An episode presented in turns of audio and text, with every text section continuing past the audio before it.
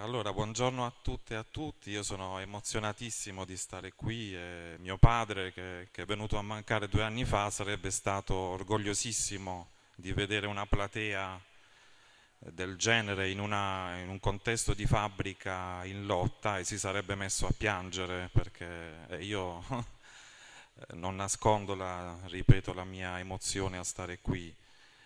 E io vorrei partire, ritengo Tuta Blu un libro importantissimo degli anni settanta, che parla in maniera molto importante ancora a noi che veniamo, siamo venuti un po' di anni dopo.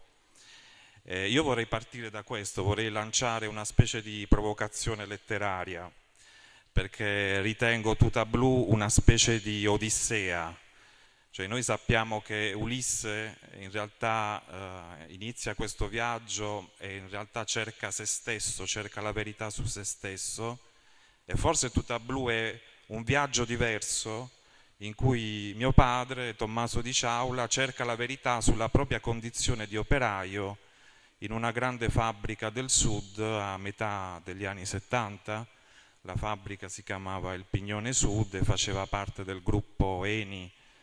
Conosciamo bene, insomma, la storia dell'Eni, abbiamo avuto Enrico Mattei, che è stata una figura molto controversa, molto discussa. E, ripeto, io pensavo a questa cosa, come questo libro, come un viaggio alla ricerca di se stesso, ma da una, un viaggio alla ricerca della verità della propria condizione di operaio. Sicuramente mio padre è stata una figura di operaio, lo, ne parlavamo pochissimi minuti fa, molto particolare, nel senso che un, uh, un operaio, come dire, di radici anarchico-libertarie, è un operaio che veniva dalla generazione del sessantotto, quindi della contestazione. E col sessantotto si doveva mettere tutto in discussione, naturalmente si dovevano mettere in discussione anche i rapporti all'interno della fabbrica. E mio padre in questo libro smi- smonta una serie di miti, nel senso che denuncia innanzitutto una condizione terribile di vita degli operai all'interno di, una, di questa grande fabbrica del sud, e, e poi eh, da, una, diciamo, da una discussione su, su queste condizioni terribili di vita all'interno della fabbrica. La cosa interessante del libro è che lo sguardo si volge alla condizione dell'Italia di quegli anni, che è un'Italia che registra già allora, dopo il, questo boom economico, registra, registra delle fortissime diseguaglianze sociali, che forse nel, nel sud sono ancora più evidenti. Mio padre rivendica a un certo punto la l'appartenenza alle classi subalterne, perché dice più volte: io sono alla fine un figlio di, di contadini catapultato in questa grande fabbrica, eh, di cui comincia a vedere delle grandi, delle grandi contraddizioni.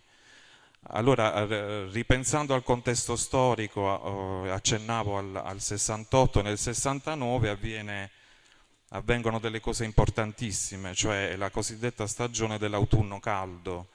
Cioè la, la classe operaia, che era allora una classe che rivendicava delle lotte molto importanti, eh, riesce a, a, attraverso queste lotte, anni durissimi, nel, nel sessantanove ricordiamo che avviene la, la strage di Piazza Fontana, eh, riesce a raggiungere un traguardo importantissimo, che è lo, lo Statuto dei diritti del lavoratore.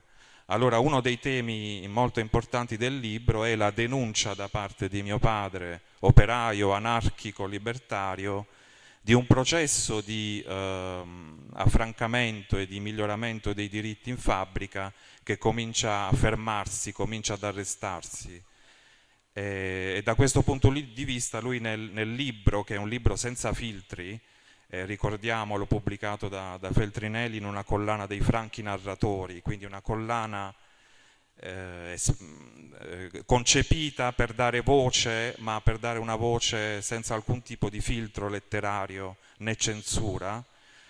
In questo libro mio padre lancia una serie di strali durissimi, eh, strali verso sì, i partiti, indubbiamente, la D C, ma strali anche contro la propria parte, quella che dovrebbe essere la, sarebbe dovuta essere la propria parte di appartenenza politica. E quindi pensiamo al partito di massa di quegli anni, era il Partito Comunista. E lancia questi strali che hanno giustamente nella, nella bandella del, della nuova edizione di Alegre, Alberto Prunetti scrive: questo è un pamphlet, nel senso che è un libro che usa spesso i toni dello sberleffo.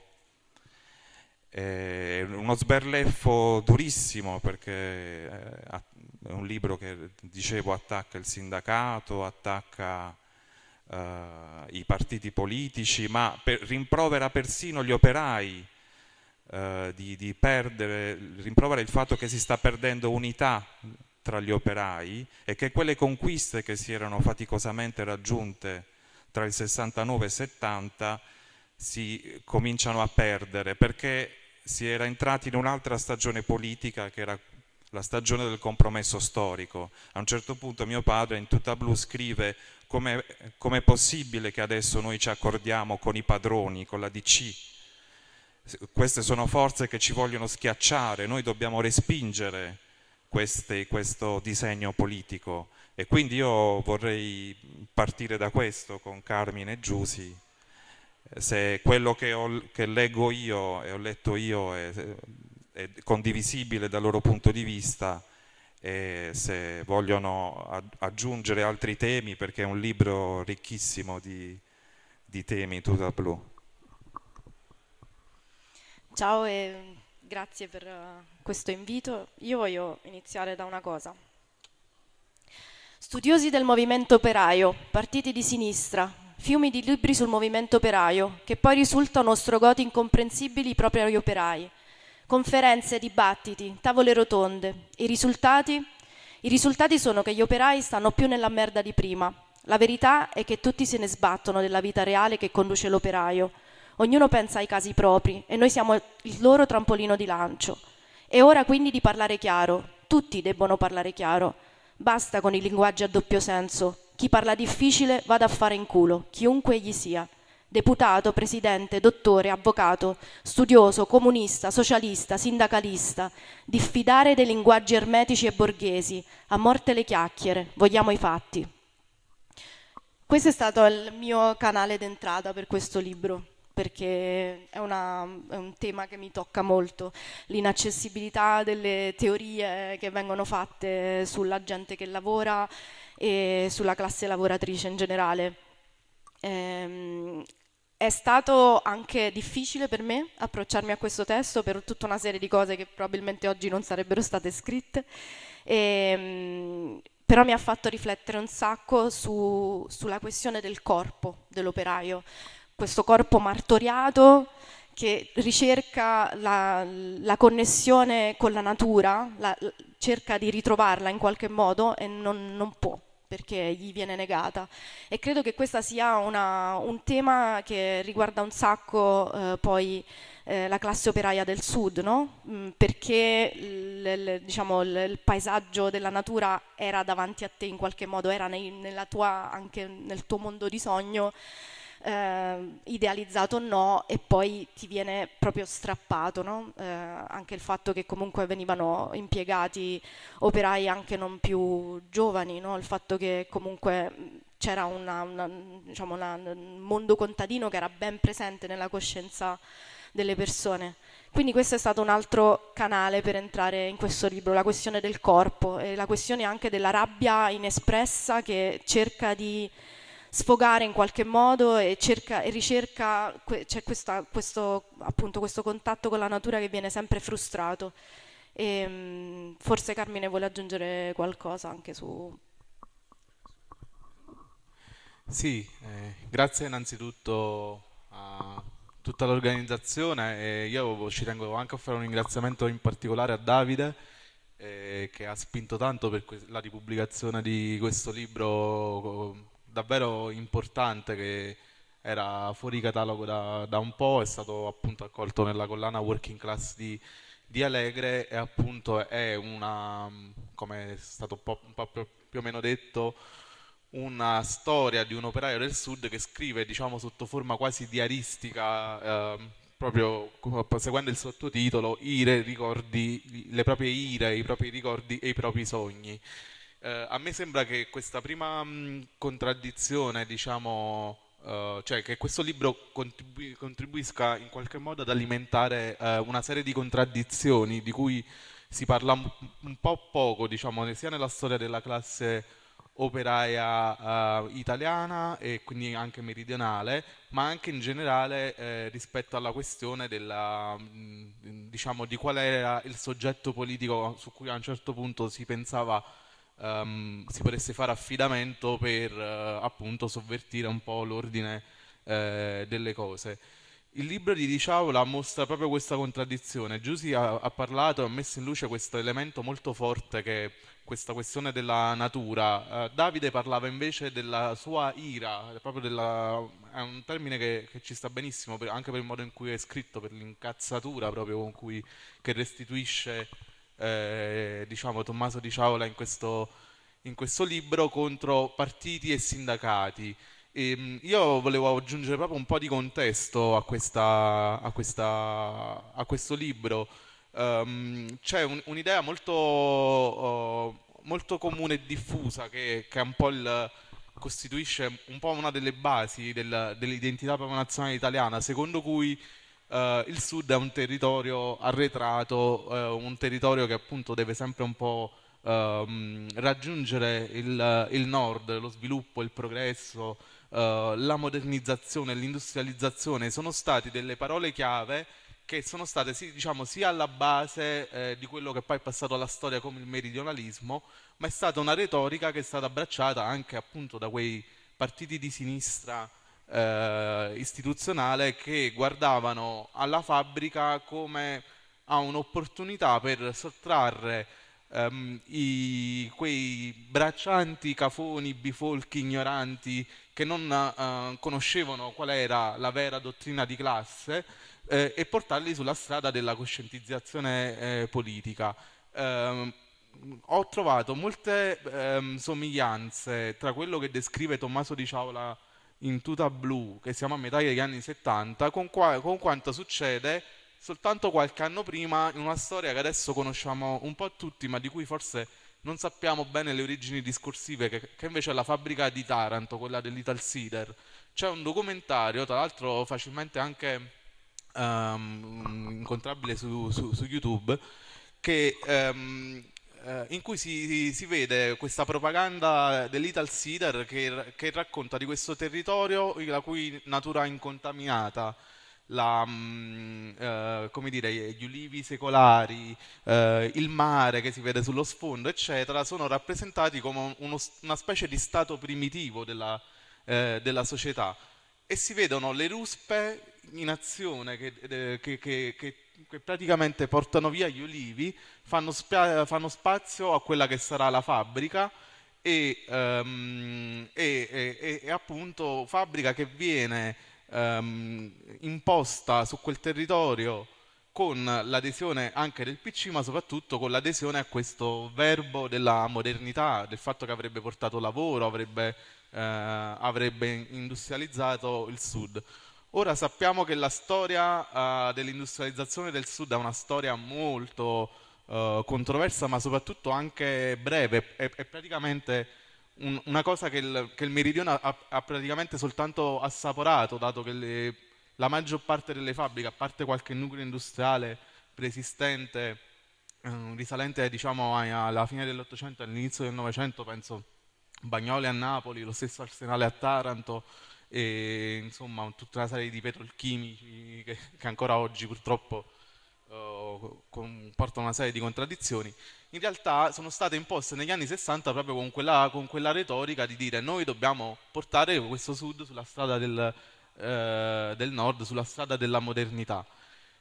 Mm, la storia un po' la conosciamo tutti, è stata la storia delle cattedrali del deserto, di queste industrializzazioni proprio a macchia di leopardo che hanno avuto un impatto sul territorio e poi puff, deindustrializzazione neanche vent'anni eh, dopo.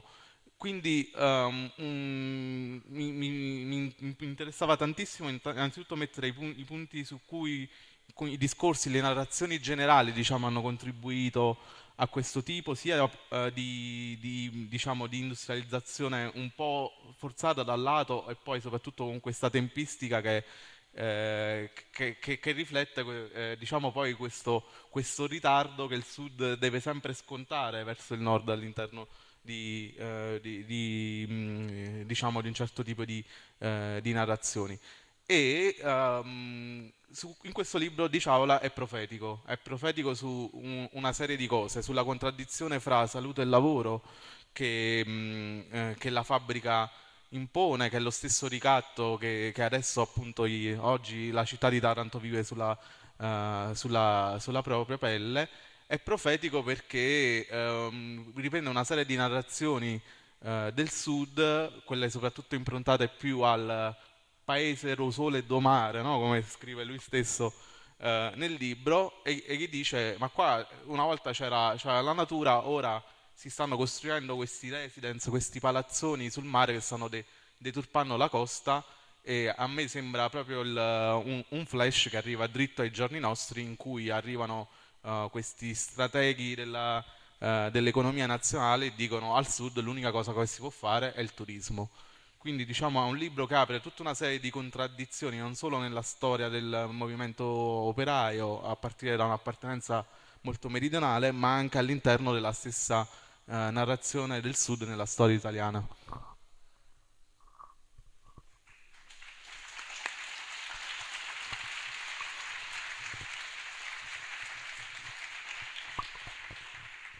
Eh, Carmine giustamente citava Taranto, allora dovete sapere che questa fabbrica, il Pignone Sud, è, è nata tra l'altro per un disegno politico di Aldo Moro, esattamente nel sessantadue, cioè lo stesso anno in cui è nata l'Ilva a Taranto. Allora noi sappiamo che i primi anni sessanta eh, sono stati gli anni del boom economico e, come accennavo prima, sul finire di quegli anni già questa macchina che si ingrossava sempre di più del boom economico comincia a scricchiolare, comincia a scricchiolare e, mio padre, che è una persona sensibilissima e che leggeva tantissimo, nella nuova edizione di Allegre in appendice ci sono almeno un paio di foto, in cui una in particolare con il timbro Pignone sulla tuta legge Lotta Continua, e lui eh, sicuramente era un operaio che ri- ricadeva nell'ambito della cosiddetta sinistra extraparlamentare, la, la sinistra eterodossa, quindi che combatteva continuamente l'ortodossia e le parole d'ordine che venivano da, dal Partito Comunista innanzitutto e dal, dalla C G L, no? Il più grande sindacato eh, dei lavoratori. E un altro, ci sono tanti temi, eh, un altro dei temi è, eh, allora io per, ad esempio ritengo che Tuta Blu sia uno dei, quando denuncia l'invasività, le morti sul lavoro, gli infortuni, è anche un libro che denuncia, per certi versi un libro anche che preannuncia i temi dell'ecologia, ma l'ecologia intesa anche come, non solo come impatto sul territorio drammatico, ma anche l'ecologia del, del corpo, cioè i danni incalcolabili eh, inferti alla, alla salute dei lavoratori. Ci sono, c'è un passaggio t- tremendo quando mio padre dice qui in fabbrica il padrone ci manda i medici prezzolati, pagati, noi arriviamo in infermeria con un febbrone da cavallo che st- stiamo malissimo, il medico ci mette, la, ci mette la, il termometro e ce lo toglie subito e ci, ci, a calci in culo ci, ci riporta sul tornio. Cioè questa cosa è drammatica e, e fa molto riflettere sul fatto che ai padroni De, dei lavoratori, degli operai non gliene frega nulla. Eh, abbiamo avuto qui, c'è nella, di nuovo nella nuova edizione, c'è la prima, una due lettere di Paolo Volponi, ma Paolo Volponi veniva dall'aristocrazia del, della, della, della, del concetto di fabbrica per venire dal, perché veniva dall'Olivetti. ma quante Olivetti ci sono state in Italia? Non lo so, probabilmente pochissime, perché la, la, la maggior parte delle fabbriche erano, eh, gli operai erano trattati come bestie da macello. E, e poi è, è interessante, quando io parlavo prima della, della satira, quindi di un libro scritto sotto forma di pamphlet, il fatto che ad esempio tra i nemici, diciamo così, scelti da mio padre, ad esempio c'è la Chiesa, cioè, ma pensiamo che qui in Italia abbiamo ancora questa monarchia assoluta, che nessuno chissà come potrà essere una monarchia con cui è un nemico invisibile, con cui è difficilissimo combattere. E c'è un passaggio che vi vorrei leggere sulla, quando mio padre, insomma, si fa, parla non certo bene della Chiesa e fa così. La Chiesa si intromette sistematicamente in ogni questione di rilievo politico e sociale.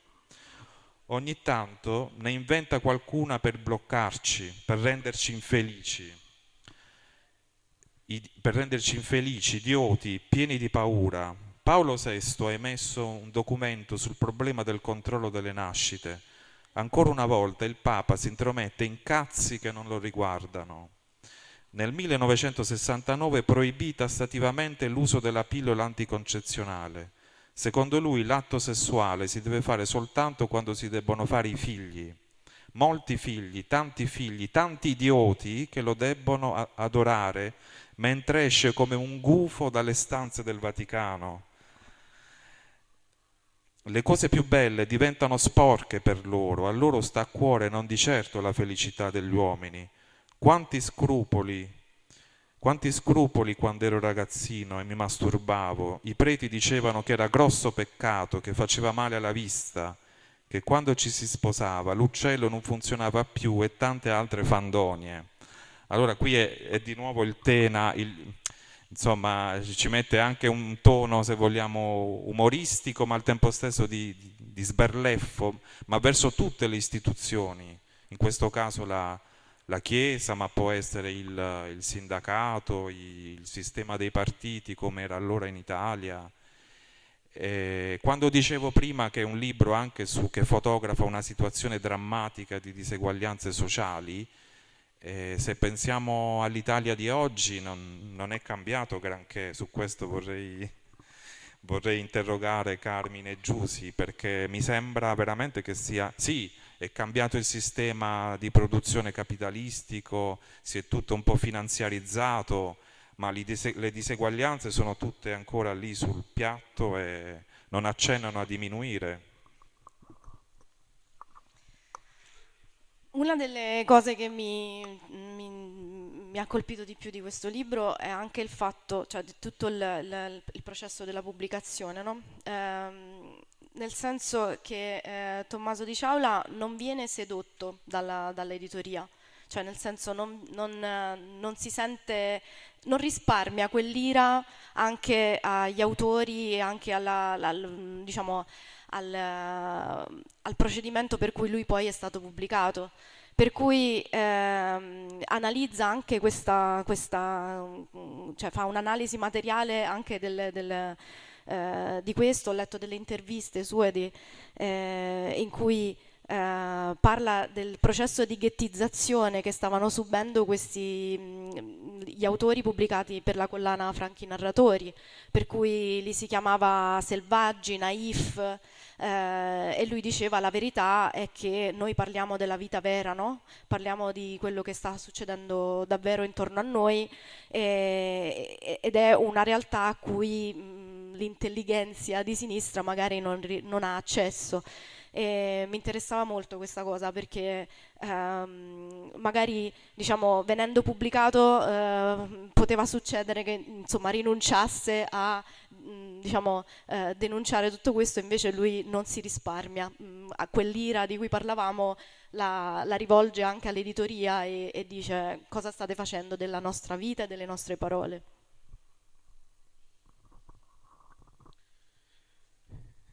Sì, e c'è una, un ulteriore, diciamo, fronte che, che la scrittura e anche l'esperienza di vita personale ehm, che Di Ciaula eh, testimonia in questo libro, in realtà apre proprio nell'analisi di tutta eh, la società meridionale. Eh, Davide parlava di un periodo, quello in cui diciamo il, eh, il miracolo economico era già una realtà abbastanza eh, consistente, um, e un miracolo economico che, diciamo, i decenni del miracolo economico si fanno risalire ai due decenni precedenti, quelli in cui eh, i contadini del sud partivano oh, e andavano a lavorare nelle fabbriche del nord, eh, diciamo nei ruoli più dequalificati, nei, ehm, nelle condizioni abitative più precarie, nelle condizioni di, eh, di salute e, mh, diciamo più compromesse, e portando però anche una specie di indisciplina all'interno di quel sistema eh, produttivo. La maggior parte delle persone qui presenti avrà confidenza con il Vogliamo tutto di Nanni Balestrini, in cui Alfonso Natella, che appunto questo eroe salernitano che va in fabbrica e, e porta un po' quella stessa indisciplina che anche Eh, Di Ciaula, uh, operaio molto anarchico, diciamo, se vogliamo usare una, una parola eh, per testimoniare questa irrequietezza all'interno della fabbrica, questo, uh, questo diciamo, uh, uh, sentimento di repulsione verso quel, quella vita ritmica, regolare, controllata, uh, segregata, fuori dalla luce, fuori dalla natura e così via. Um, Però appunto il, eh, gli operai, di, che, che, i contadini meridionali che vanno al nord eh, stanno in questo sistema produttivo, ma portano anche le contraddizioni, le portano all'interno della, della vita urbana eh, torinese, milanese e così via, danno vita alle più grandi mobilitazioni di, eh, di quel periodo.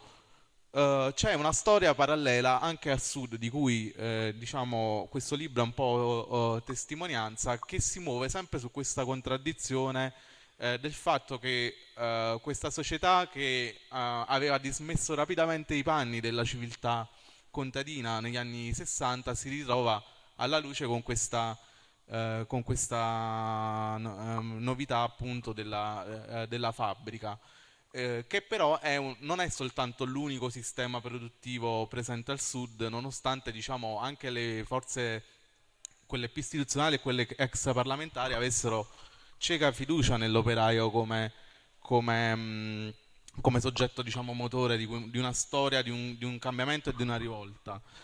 In un libro che ho scritto di recente, Il rovescio della nazione, ripercorro parzialmente questa storia proprio a partire da questa domanda: ma come facciamo a individuare la coscienza politica uh, dei meridionali, in alcuni casi, di, delle, delle rivolte che ci sono state in alcuni posti uh, del sud, se appunto la componente operaia non era predominante?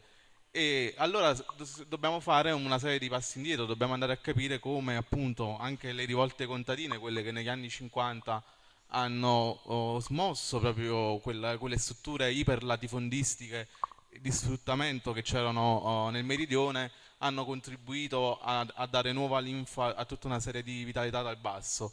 E nelle metropoli meridionali eh, che portavano questa contraddizione di essere contemporaneamente delle città industriali, ma anche con il tasso più alto di disoccupazione eh, in Italia, c'erano tutta una serie di soggettività a cavallo fra appunto eh, pre- precariato, disoccupati, ceti subalterni che, ehm, che si, così, diciamo, si arrangiavano in quella che veniva chiamata talvolta l'economia del vicolo, in un'economia informale che spesso a volte trascendeva anche nella cri- criminalità e che erano soggette eh, diciamo al giudizio molto moralizzante anche proprio del Partito Comunista, perché appunto non erano gli operai a cui, di cui si poteva fare affidamento. Questo popolino, questo, eh, questo proletariato marginale urbano era totalmente in- inaffidabile. E allora um, questa storia di la storia di Di Ciaula appunto in questa contraddizione Eh, tra, tra mondo contadino e mondo operaio mi ricorda tanto eh, delle cose che sono successe anche per esempio alle porte di Napoli. Eh, c'è un, un gruppo mu- popolare musicale eh, che negli anni settanta ottanta è stato molto famoso, gli Zezzi, che, che portavano avanti questa cosa, e parlando di, una, di, uno, di uno scoppio di una fabbrica di fuochi d'artificio in provincia di, San, di Sant'Anastasia, fanno iniziare con questa notizia che racconta questa contraddizione fantastica in questo modo: dodici morti, non erano più contadini, non erano ancora operai. E le, le premesse di tutta una serie di industrializzazione, che è stata anche un po' il simbolo di una, di una sorta di delocalizzazione interna, ovvero quando la Fiat ha cominciato a portare anche al sud le fabbriche per pagare di meno gli operai eh, e, e, per, eh, e per altre, diciamo, mille convenienze anche, diciamo, eh, strategiche, politiche e così via.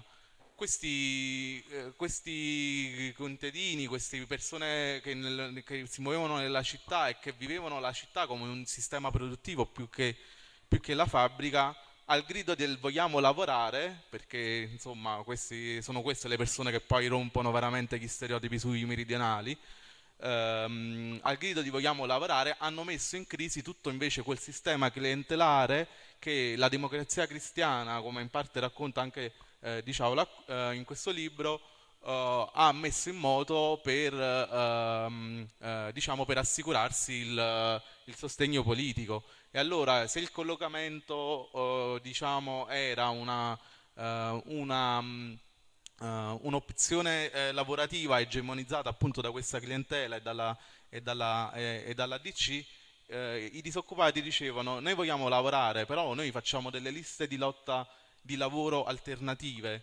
e in questo contesto uh, si iscrivevano a queste lotte di lavoro soltanto gli operai che appunto abbracciavano la lotta, e questo era un sistema che metteva uh, in, uh, in, in crisi e, eh, sostanzialmente uno stereotipo che per una visione di, eh, che caratterizza molto l'identità, l'identità nazionale viene associato all'intero meridione, ma che io ripeto sempre eh, è secondo me associabile esclusivamente alle sue classi dirigenti, alle sue classi, eh, a, alle sue elite predatorie, e che invece le, le, le classi subalterne, gli operai, i contadini, i precari, i disoccupati, in questa composizione poco ortodossa, poco o- omogenea e molto eterogenea che nel sud ah, si è mossa dal basso, invece ha sempre messo in crisi.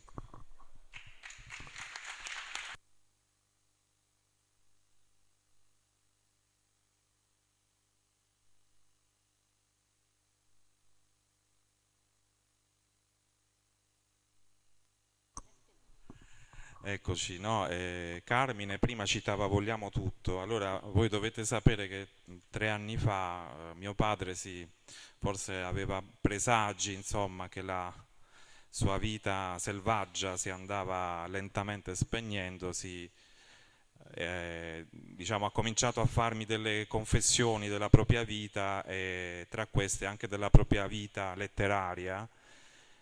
E io a un certo punto, un giorno, gli ho chiesto: ma tu mi devi rivelare qual è stata la tua influenza o una delle tue influenze sulla scrittura di Tuta Blu.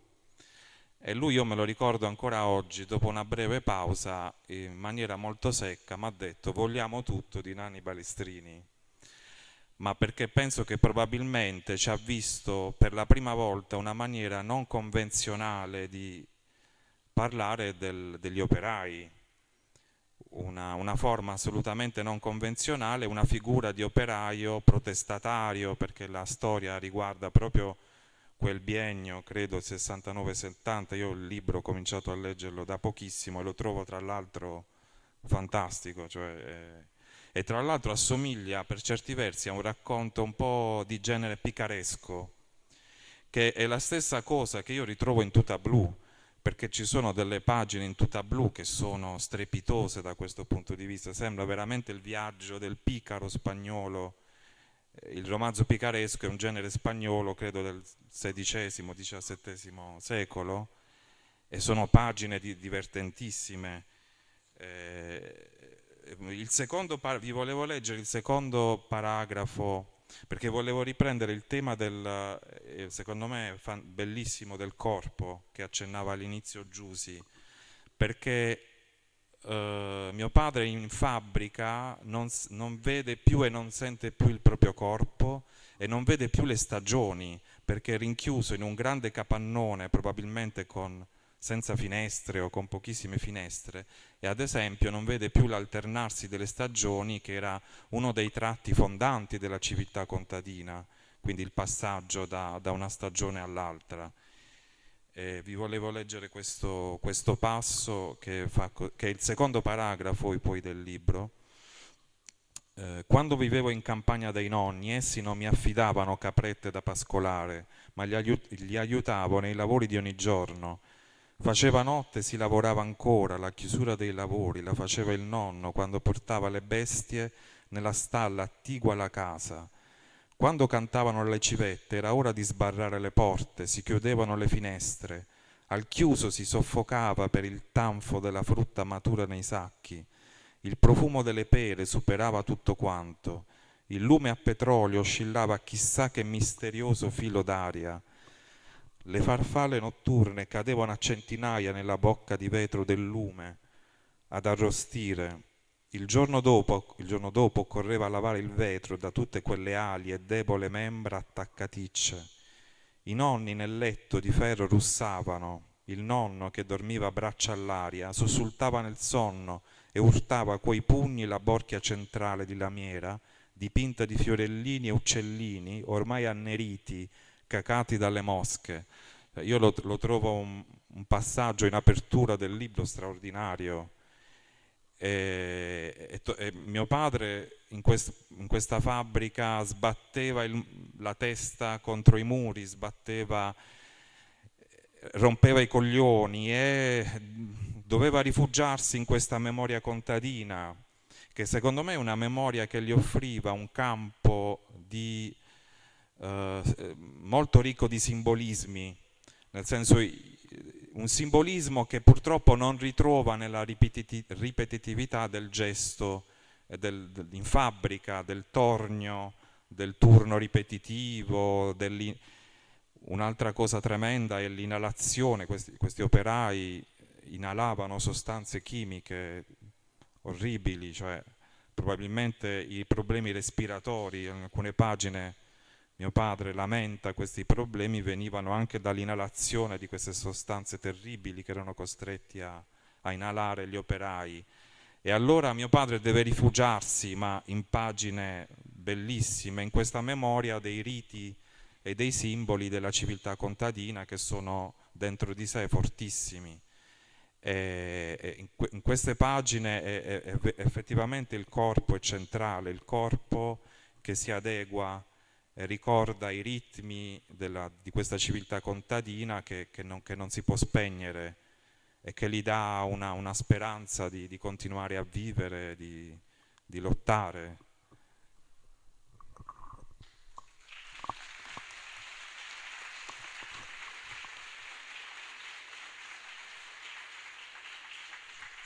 Sì, poi io ho trovato molto divertente, divertente il fatto che questo mito della civiltà contadina, lui ha quasi paura di sapere se esiste ancora, cioè, o no, e quindi ci sono mo- anche dei passaggi molto divertenti in cui, a parte lui quando prende e se ne va per i campi che, per, per sfuggire al lavoro, ma anche quando pensa, oh, io sto qui lavorando, i miei amici chissà come si stanno divertendo, e poi dice, no, in realtà stanno fuori al bar e non stanno a fa un cazzo probabilmente, e si annoiano. Però anche questa, questo, questo mh, diciamo, desiderio della noia, no? di, di, di, di rimanere lì nei paesi eh, che, che conosciamo bene del sud a non fare nulla, eh, che diciamo, lui, lui lancia queste, queste pennellate di questa vita che, che sembra, cioè, sembra così disdicevole. La noia in realtà è una cosa bellissima, eh, e mi, mi hanno colpito molto perché sono molto divertenti secondo me.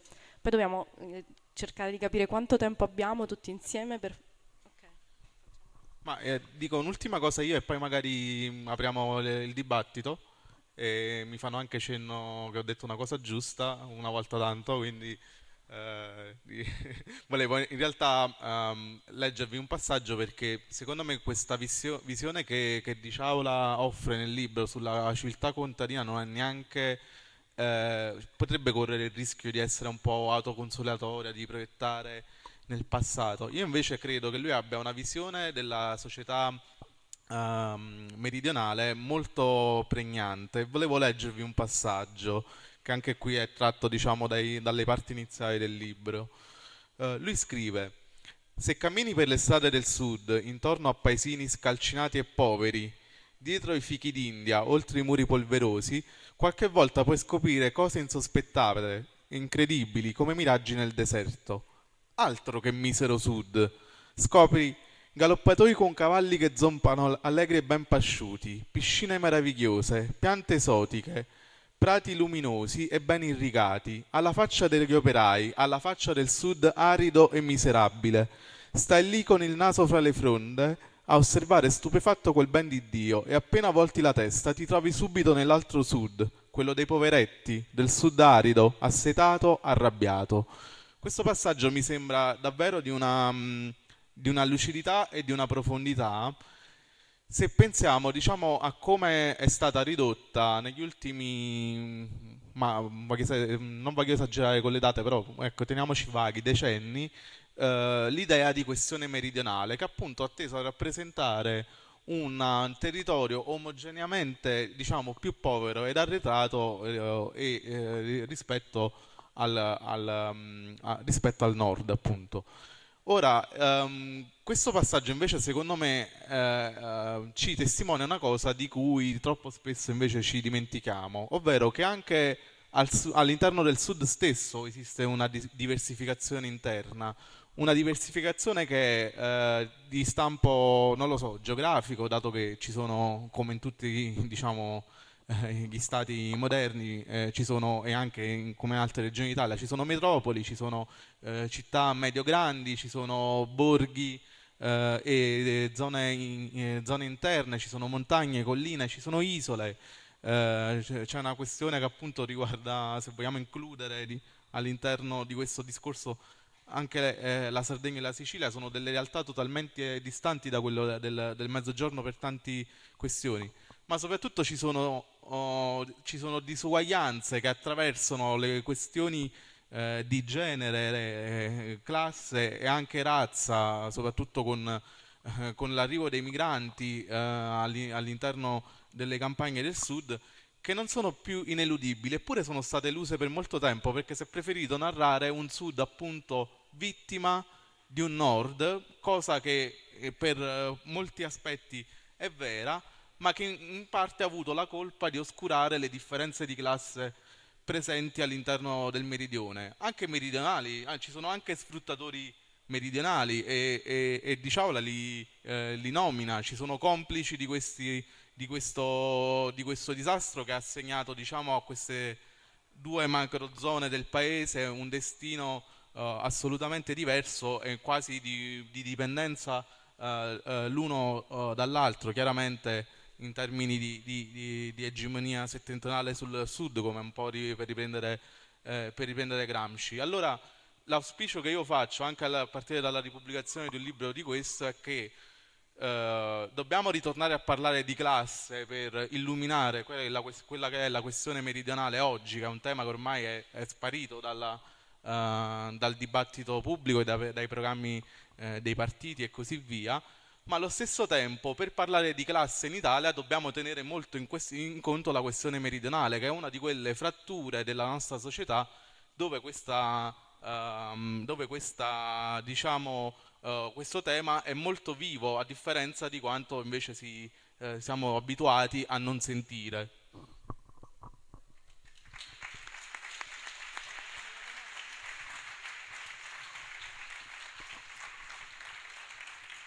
Non, non so se già lo spazio per le domande, io vi, vi leggerei un ultimissimo uh, passo di Tuta Blu. Allora, questo è, è sempre un paragrafo posto nelle prime pagine, e qui tor- torniamo a un, tena, a un tema che accennavamo prima, lo stere- gli stereotipi del, sul sud, no? Allora, anche quest'anno è scoppiata un'altra epidemia, scoppia come tanti botti, ora di qua, ora di là, nel magnifico sud, nel paese do sole e do mare. Mi viene da ridere quando propagandano turisticamente il sud, ormai è uno schifo, le spiagge un letamaio, costruzioni e cemento dappertutto, ville orribili sul mare, in uno stile importato chissà da che lontano paese. mai si incazza il mare per buttare tutto giù, costruzioni, abitanti e quei balordi di geometri più ciucci dei padroni. Altro che magnifico sud, tarantella e pizzica pizzica. Nei paesi ritornano ancora i principi e i marchesi a riscuotere l'affitto delle terre. Cose da pazzi, siamo andati sulla luna ed esistono ancora i principi e i baroni, i principi del cazzo. A tutti la testa dovremmo tagliare. Qui...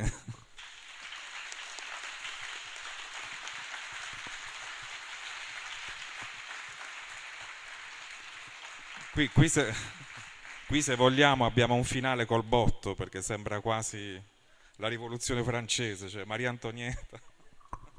E infatti con questo auspicio di teste tagliate che, che, vorrei, che abbiamo il piacere di aprire il dibattito anche al pubblico, quindi se ci sono degli interventi li raccogliamo volentieri.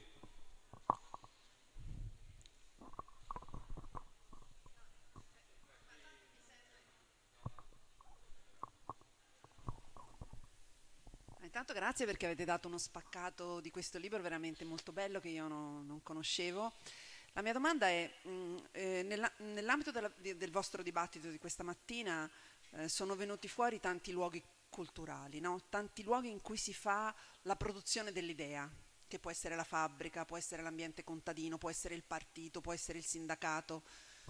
La mia domanda è, dov'è questo luogo della produzione dell'idea oggi? Perché se possiamo pensare agli anni cinquanta, sessanta, fino ai settanta, finché non sono cominciate, insomma, l'epoca delle stragi, no? Dello stracismo e degli attentati, eh, come un momento in cui i luoghi della produzione culturale erano tanti, molteplici e anche in contraddizione fra di loro, no? Per esempio... Tu dicevi, che, Davide, che tuo babbo eh, si vedeva un po', no, nell'ambito della, del suo anarchismo, nella, nella sua fascia extraparlamentare, no? Quindi leggeva Lotta Continua. E anche quello era un luogo di produzione intellettuale, critico verso il Partito Comunista, che però era un luogo di produzione intellettuale, no? Quindi c'era sempre un'isola, un'isola che aveva il dovere, secondo me, il dovere della produzione intellettuale. Io vedo un po' anche questa fabbrica in questo modo, no? Come un'isola di produzione intellettuale e, e che va difesa. Quali sono questi luoghi? Io ho, ho difficoltà a trovare il luogo della produzione intellettuale oggi, anche quello con cui potrei essere in disaccordo. No? Oppure essere fuori, fuori ancora, fuori ancora più estremo, non mi ci riconosco ma apprezzo che tenga quella posizione, perché il solo tenerla, il solo esserci è per me garanzia che quella produzione intellettuale c'è. Ecco, ho fatto più un intervento che un, una domanda.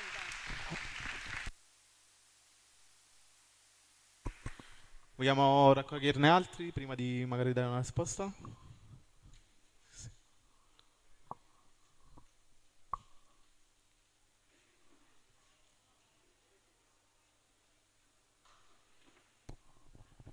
Salve a tutti. Eh, prima cosa che ci tengo a dire è riferito a quello che diceva Dario all'inizio. Eh, io qui dentro, in questi ieri sera e oggi, non mi sono mai sentito così a mio agio come in un altro posto, mi sono sentito come a casa, quindi non, non, non penso che ci sia un problema per noi riguardo l'ospitalità di questo posto, anzi mi sento grato di essere accolto qua e essere qui oggi.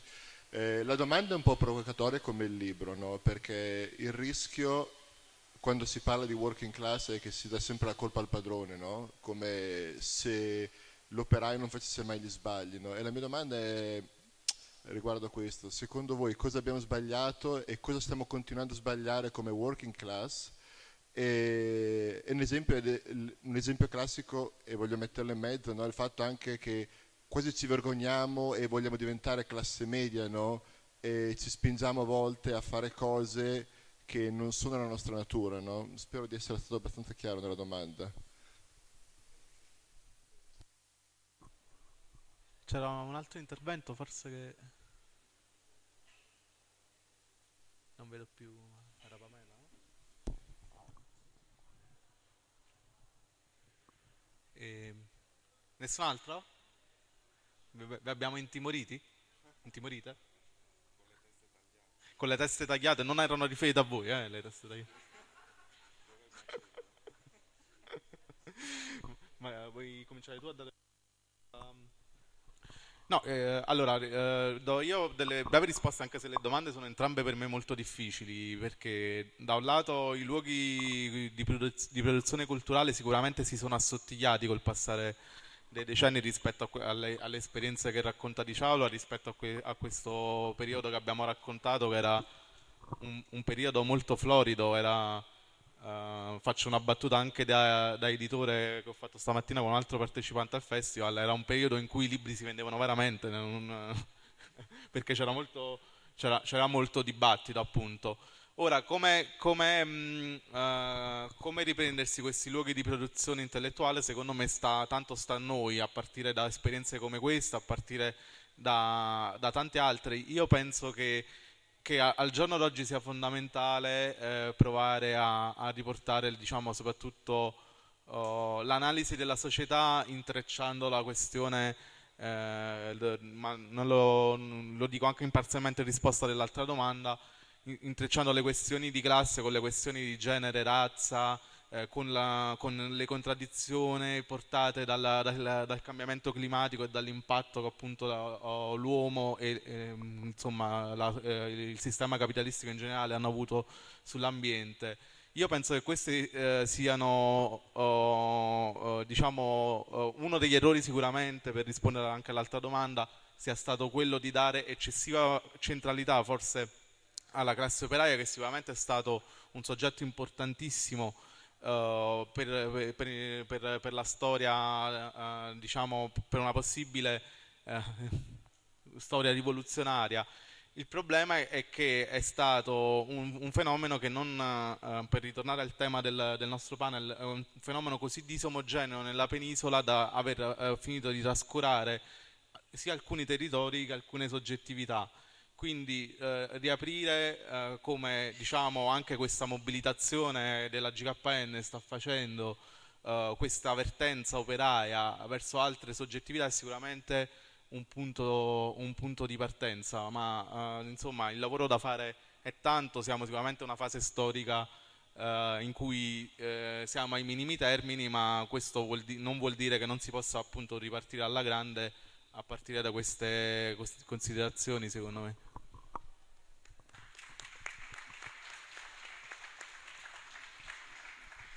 Allora, io la domanda su dove sono i luoghi, eh, secondo me io la, la, la rivolterei in uh, che cosa abbiamo bisogno perché questi luoghi nascano, che cosa possiamo mettere, eh, che cosa possiamo condividere, di quali risorse abbiamo bisogno e in che modo ci possiamo connettere, più che chiedere dove sono.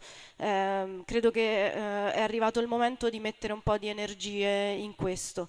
Poi, visto che io mi occupo di questo, eh, quando, quando diciamo che cos'è che dobbiamo fare noi come, come, come working class, eh, per me è imparare a gestire i conflitti interni. È una roba che mi tocca tantissimo per una serie di motivi e perché mi occupo di queste cose, e credo che eh, dobbiamo imparare a costruire comunità solide che, si sap- che sappiano sopravvivere ai conflitti mh, interni per poter affrontare quello che c'è fuori.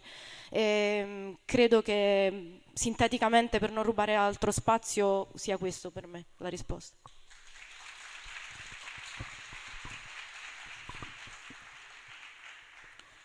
No, tornando, tornando alle doma- alla domanda, ehm, allora io penso che storicamente abbiamo assistito a, a un processo storico, e spesso si fa risalire l'inizio di questo processo a due nefasti personaggi politici, Reagan e la Thatcher, che hanno inaugurato un decennio, e questa dominanza di temi che hanno instaurato continua ancora, in cui al centro della società c'è l'individuo. Cioè l'individuo che si deve arricchire, che deve aumentare il proprio benessere e deve rimanere eternamente bello e giovane. È, è naturale che in questo contesto la dimensione del collettivo scompare e si annulla. E quindi da questo punto di vista penso che la, sia, che la, G, la G K N, ma per fortuna ce ne sono altri, sia la dimostrazione che, ritessendo le fila delle individualità e co- combattendo i conflitti interiori, si possano ricreare, si possa ricreare questa dimensione della, della collettività e delle battaglie. Eh, poi sì, eh, c'è un problema di questo individualismo, un po' fa, com, eh, va contro la nostra voglia di tessere questa, questa dimensione, di tornare a una, a una battaglia collettiva per, per tante cose, che possono essere i diritti sociali, i diritti del lavoro. Io penso che la, la G K N sia, stia facendo delle battaglie incredibili, insomma, da questo punto di vista.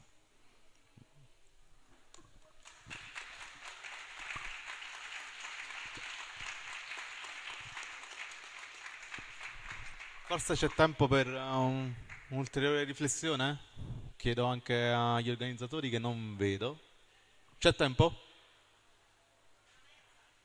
Ok. C'è un ulteriore... Sì, se c'è un'ultima domanda, riflessione, volentieri.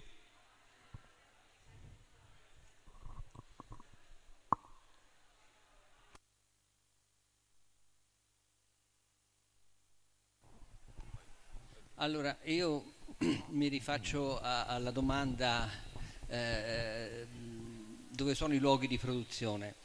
Eh, sono sparpagliati, ma in qualche maniera ci sono, eh, soprattutto momenti, io credo anche i, i luoghi dove c'è la lotta, no? C'è una lotta, credo che siano anche eh, luoghi di produzione. Io, mi ho, io sono un ex ferroviere, un, pens- un ferroviere in pensione, e vedo per esempio eh, nel mondo delle grandi opere, nella lotta alle grandi opere, non c'è solo una lotta, ma c'è una produzione anche di idee.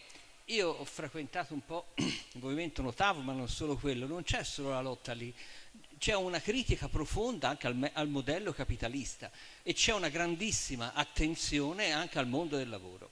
E poi, ecco, su, per quanto riguarda il, la, la difficoltà di trovare la lotta, io credo ci sia una cosa da tener conto. Io vengo da un mondo, appunto, che era simile operaio, quello de- delle ferrovie, quando era, diciamo, strutturato in maniera omogenea, era praticamente una specie di fabbrica fordista, come era ancora la G K N. Lì c'era la possibilità di organizzarsi. Cioè, la, la, la rivoluzione post-fordista ha veramente, io mi sono accorto di come ha smembrato il mondo del lavoro.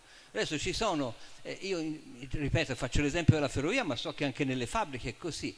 Eh, nelle ferrovie siamo arrivati a avere sessantasette società, ognuna con contratti diversi e con l'impossibilità di, di, di lottare assieme. Questa è, è un, io vedo che le lotte che avvengono qui, è, qui è ancora un luogo dove c'è una comunità. Gli ultimi grandi scioperi in Italia forse sono quelli dei, che, se me ne ricordo bene, quelli dei, dei ferrotranvieri, quando c'erano gli scioperi selvaggi, perché c'era ancora il deposito, diciamo, degli autobus dove si riunivano e lottavano insieme. Io credo si debba ripartire anche da questa riflessione. Io è tanto la faccio e non ho risposte, ma c'è bisogno proprio di ricostruire proprio un tessuto, un tessuto che ci è stato divorato.